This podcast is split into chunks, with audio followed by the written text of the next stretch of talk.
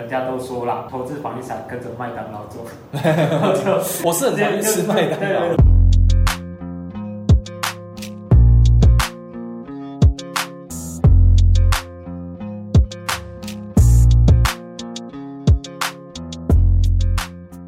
Hello，大家好，我是小老板的财产人生频道主持人尤胖。那今天呢，我们的主题是小老板们找店面，有个好中介可以帮你省下大钱，你知道吗？那今天呢，我们邀请到来宾，也就是我们的永庆不动产的海线港区加盟店的业务专员黄宝贤先生，同时呢，他也是呃一所地震式事务所的负责人，我们欢迎他。主持人好，各位听众大家好。好，那在开始之前呢，我还是跟很多的听众朋友们再说一下这个频道是做什么的。那这个频道呢，主要是透过创业专家们的经验分享，帮助小老板们靠近发财、远离破财的频道。因为在创业的过程中啊，你一定会遇到很多的阻碍，就像炸弹一样。而这些前辈呢，或者是专家们的实务经验，就像拆除炸弹的方法一样。希望可以帮助准备创业或正在创业的小老板们，你少踩一些坑，少走一些歪路。好，那我先介绍一下黄宝贤先生。呃，其实我就叫他宝贤好了，因为宝贤是我的大学同学。呃，是是。对，那我们呢都是静宜大学法律系毕业。那宝贤他的经验又比我丰富许许多，因为他曾经担任过企业的法务。然后有有胖主持人啊，真的 太客气了。彼此互相学习啊。OK OK，那他担任过企业法务，也担任过桃园地方法院的法官助理。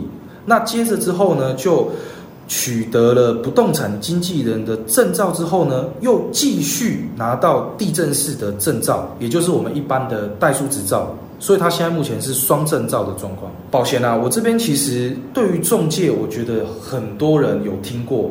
可是我们其实不是很了解，说在我们创业的过程中，呃，不动产中介到底可以为创业者带来什么样的一个帮助？那接下来就是我们要聊的一些问题。首先呢，想要跟宝贤这边聊一下，就是说你当初在法律系毕业之后，你也担任过法官助理的工作，是。那法官助理应该算是蛮稳定的啊，哦，怎么会想要从法律再跨入不动产这个行业？嗯。这个其实有一段故事啊，嗯，对啊，当然会想要跨入这个行业，其实也是生死守护的一段时间。其实呢，法官助理他是一个，说他还是毕竟还是一个约聘雇的人员啊。虽然说薪水是相对来讲蛮稳定，而且伴随年度的考绩还是有增加的空间，但说穿了还是不具有公务员身份上的保障啊。那当时呢，就提前为自己未来的职场竞争力得要做好准备嘛。是。那盘点当时啊，我有什么样的技能？呃，其实仔细检视了一下，法之前在做法拍，也有在做共有土地案件，也有在做土地开发、围绕重建的相关的一些经验，累积下来也有嗯，少说三年了吧。承办案件数啦，有超过数十件，应该也跑不掉。这个领域其实它有一定的专业性。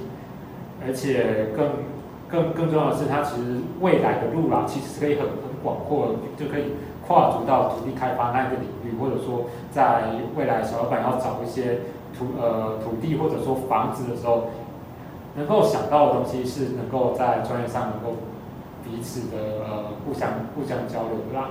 对啊，所以就想要在这个领域继续深耕。最重要的是，我想要去挑战一下做业务的工作，去到第一线去接触客人。好，我我好奇想要跟那个保险请教一下，我听说法官助理是一个蛮重老板的一个工作，对不对？呃，你说的没错，老板就是法官吗？是，当时的老板就是法官。OK，反而在呃不动产中介的这个领域的话，我们对应的比较多是像哪些角色？小的到比较小的，就是呃比较简单的啦，就是那种。承租案件是。租个小套房，可能几千块、三四千块。是，对啊，大的你可能是呃从化区的土地那种过亿的案件，对，那牵扯到的呃专业领域就更深，就除了还要再去函询一些行政机关，嗯，对啊，尤其是那种土地税的东西要计算的非常非常精确，对，那因为那一差啦，可能就是过千万跑对哦。哎，那所以其实有法律的背景也不错，而且我突然想到，你以前有准备过地震室的考试，好像也有一些税务方面的知识，对不对？嗯，没有错，地震室的其中一门考科就是土地税法。哦，那基本上跟土地相关的法律或者是税务的部分，你都算蛮拿手了。不用客气了，其实。呃，毕竟之前学的大多还是理论，但是其实跨到中介这个领域之后，才发现自己之前学的真的还是远远不够，尤其是在面对比较复杂的土地交易，或者说店面，尤其是店面交易也是。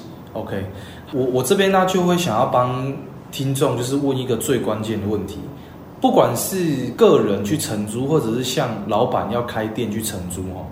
找房子的时候啊，我们很常会看到屋主就挂一个叫做“中介勿扰”，哦，或者是说“中介不要打来”，哦，那屋主啊或房客啊，像是他们就会想说，哎，我自己买房子或找房子，我可以省中介费啊。那到底专业的中介可以帮我解决什么问题？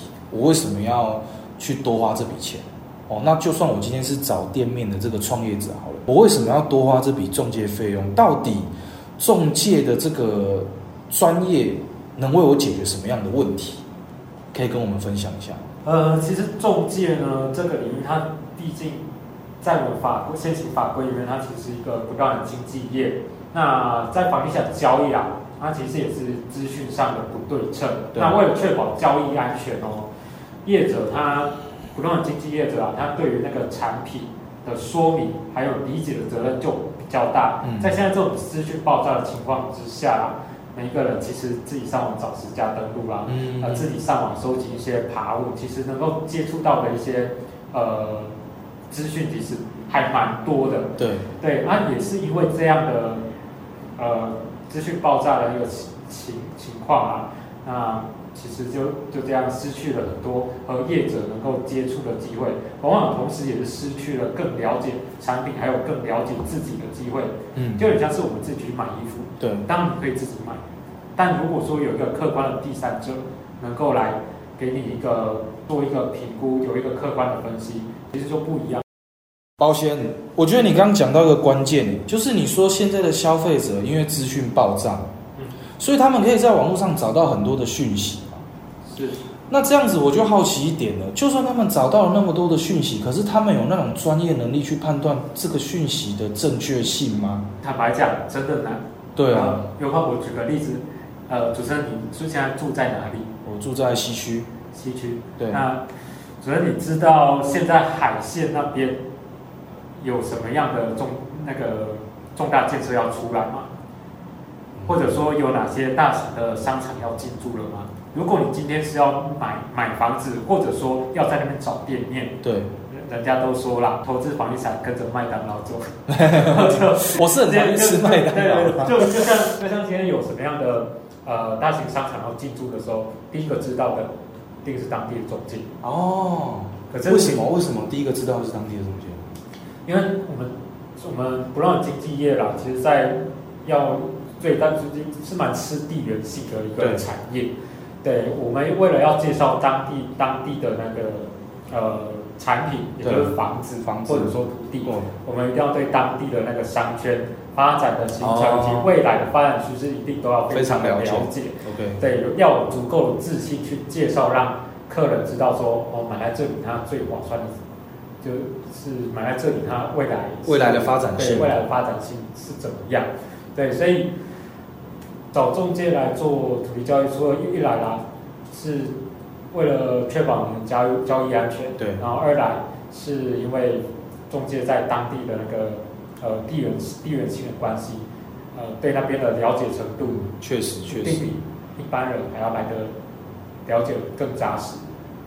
对，那我其实最最重要最重要的一点啊，其实是物况调查还有议价的能力。嗯，一个一个优秀的经纪业者，一定是为为你消费者来争取权益的。嗯。OK，所以等于中介的角色，其实说他帮你辨别资讯的正确性，然后还有帮你评估这在地这个区域的未来性，对，然后还有第三个就是帮你把关，就是说你现在交易的这个物件到底它安不安全、真不真实这样子。你说的没错，对，就像我们一般人啊，说实在的，很难对于那种，因为应该说看房子看的不够多，嗯你就很难看得出一些潜在的一些瑕疵。如果不是投资客的话，应该一辈子也就看看那一两千对啊，的。因为毕竟我们现买就那一两千但大家毕竟普遍来讲啊，呃，还是比较少。是，对，除非是你真的要买房子，你有办法在买房子之前先做做足功课，看过一百间房子之后去买到一间。但说实在的，你看完板间，你大概也累了。OK，这非常棒。那其实对于创业者来讲也是一样，因为说真的，我们会可能会去找店面，但是我们不了解店面的实际状况，也不了解说目前这个商圈、这个生态圈它的状态是什么，所以问在地的中介的话，应该是最快的。好，最后还有一个问题，因为你除了不动产中介的这个资格以外，不动产经纪人的资格以外，你也有地震师，也就是代书的身份。那我好奇说，就是以代书的身份去出发，对于创业者来说啊，会有什么样的一个协助，或者是你有没有碰过一些什么实际的案例可以跟我们分享？就是说，我没有请专业的不动产经纪人或者是代书来帮忙的时候，有哪些的问题？当我碰到的时候，我是损失会很大。哦，好，这个我其实可以分享一个我身边一个朋友的案例啊。好，我那个朋友他其实也是一个创业者，他想要找找一个点来做那个，一开始他的起心动念是想要做那个汽车保养厂。哦，汽车保养厂，对，那那个朋友其实他也蛮认真的，一个蛮蛮年轻的一个呃创业者，创业家。嗯，对，那当时他是掏出了一些呃，算是毕生的积蓄啦，哦就就存了大概快快十年积蓄，想来开店啦，开店自圆圆一个圆一个自己创业者的梦。对，那时候他就去找了一个店面，结果呢，我结果那时候他去找一个店面，签完租约之后，嗯然后突然问问我打电话过来说，哎，保保险啊，我现在遇到一个问题。哎，我找的这个店面有没有办法做影灯？那后来我就问他说：“你到底签了什么东西？”我后来只是过他的那个租约，然后对照一下产权，才知道原来跟他签租约的是一个二房东。哦，是哦，对，但是我们今天如果要创业，要做营业营业登记或者税籍登记，对其实我们一定要提出了一个应备文件啊，哎，就是那个呃使用权同意书或者租赁契约，还有所有权状或房屋税单等本。嗯，对，那个佐证的资料就是呃政府要去查课你的房屋税或地价税。对啊，其实你你在减负这些东西的时候，就是要确认那个房东的身份是不是地主或屋主。对，也就也就是说，在这个案例里面，你朋友他签约的当下，并没办法没有去确认说他到底是不是房东，对，后来才知道说是二房东。对他其实就是没有透过经纪业者，透过朋友的关系去帮他找一个线。对，找一个找一个店面，就这就这样，然后那个他那个朋友就拿着这样的租约给他签。对，第一个是产权的调查，嗯，那第二个潜在的风险是，呃，其实我们在租租房子或者说租店面或者说租土地，我们要看的是另一个重点是呃土地使用的管制跟使用分区的背后可以使用的那个限制。对，其实如果说今天今天他那个案子案子啊，后来他没有做那个保养厂，他后来改做洗车厂的原因是。我们住宅区它背后那个使用分区有做那个汽车的修理业啊，汽机车的修理业。哦，所以要做这个行业，还要看那一块土地有没有被允许可以做这个行业。呃，精准一点来讲是要看那个土地使用管制跟都市计划法背后的一个规定。哇，这太深了吧！这一般租租地的人怎么会想到那么多啊？所以那个找经纪业者来做产帮你做产权调查，其实就放相当的重要。那那他，我我方便问一下，他这样子的损失有多少？其实那时候我有跟他讲，你 你确定你还要再租吗？那时候大不了就赔偿，照合约合约这种，赔偿掉那个一个月的租金。我真的真的，如果一开始就透过不动产的中介业者，就可以避免掉这个问题的。那你可你可不可以告诉我们，就是说，呃，你可以教一下听众或者这些创业者说，那他到底要怎么去判断到底是谁是房东？你今天有一个人跟我签约，他跟我说他是房东的时候，我怎么知道他说的是真的还是假的？其实一般人都可以透过都可以透过地政事务所那边去调阅这块土地或这个房子背后的那个土地土地资料，就是所谓的登记成本。所以这个资料是公开的。对，这是公开的。然后第二步是要确认那个呃屋主他有没有办法去提供他的呃权状影本、嗯权状对啊，当然影本就好了，就还有对照他的身份证，有办法对得起来就好。嗯，其实对啊，其实，在经纪业者这种东西是绝对没办法造假的。OK，对，等于是，哎、其哎、其实他自己要问这些东西也是蛮麻烦的，不如还是交给经纪业者来。对啊，你可以想象一下，一般的中人拿着，尤尤其是那种兄弟啊、兄弟或姐妹，对啊他们长得很相似，你怎么拿着身份证跟对对啊照对照一下，其实有时候真的会一时判断错误。但透过经纪业者，呃，至少经纪业者他不敢不敢造谣，不不敢造假。那非常棒的一个案例。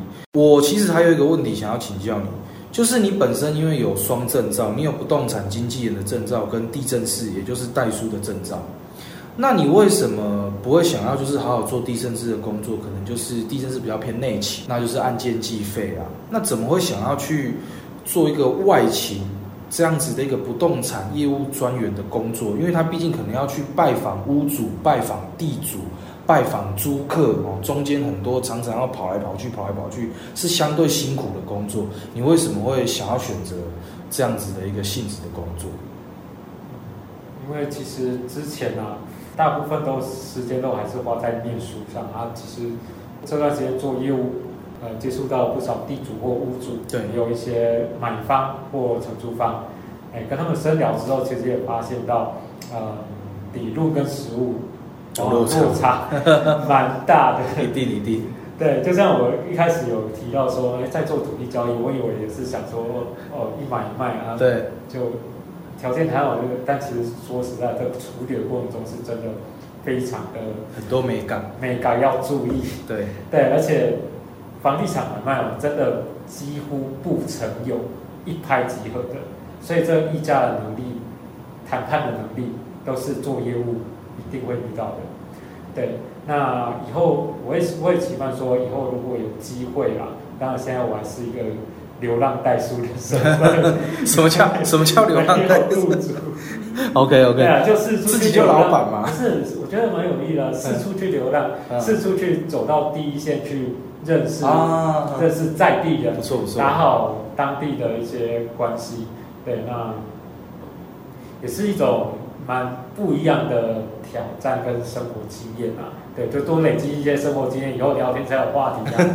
对，而且其实这呃各位听众一定也也蛮有深刻啊，就每一个有当过，每一个现在当老板，可能嗯过去都一定做过业务。对，没错，大部分但当今天有一个做企业管管管理的顾问师来跟你跟你做一个呃交流的时候，他如果今天是没有当过老板，或者说没有当过业务的，对，他其实是为了教教你们做讲企业管理，他可能满口讲的头头是道，但一定感觉会比较那种空一点，痛处。对，对，因为那种痛处是真的只有做过业务的老板们才会亲身经经历过。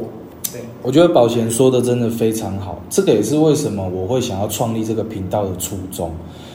这个频道就像我一开始说的那一句话，是透过创业前辈跟专家们的实务经验分享，帮助各位小老板靠近发财、远离破财的频道。我们讲的是实战啊，我们打的不是理论啊，很多的事情都是访谈的来宾他们亲身经历过，真的是吃过亏，或者是看过专家们看过自己的客户吃过亏，哦，把这些血淋淋的经验来分享给大家。好，那我们感谢保险。那最后呢，还是想要请你跟我们的创业者的听众们来分享，就是说，在最后的部分，你有什么想要来跟大家做一个最后的分享吗？对，但是我是真心的蛮期待说，呃，未来啊，有机会能够跟呃，在现在的一些各位听众能够有一些意业上的一些交流，是对，就彼此分享，呃，一些创业的经验。那如果说各位听众有来到台中海线这边，是也欢迎欢迎来找我啦。是对，那当然，如果说有一些呃房地产要买卖或者说承租，呃有相关的问题，也都可以来找我。我叫黄宝贤。哦，保险很高义，真的讲得很清楚，就是说我们什么状况底下可以找到他。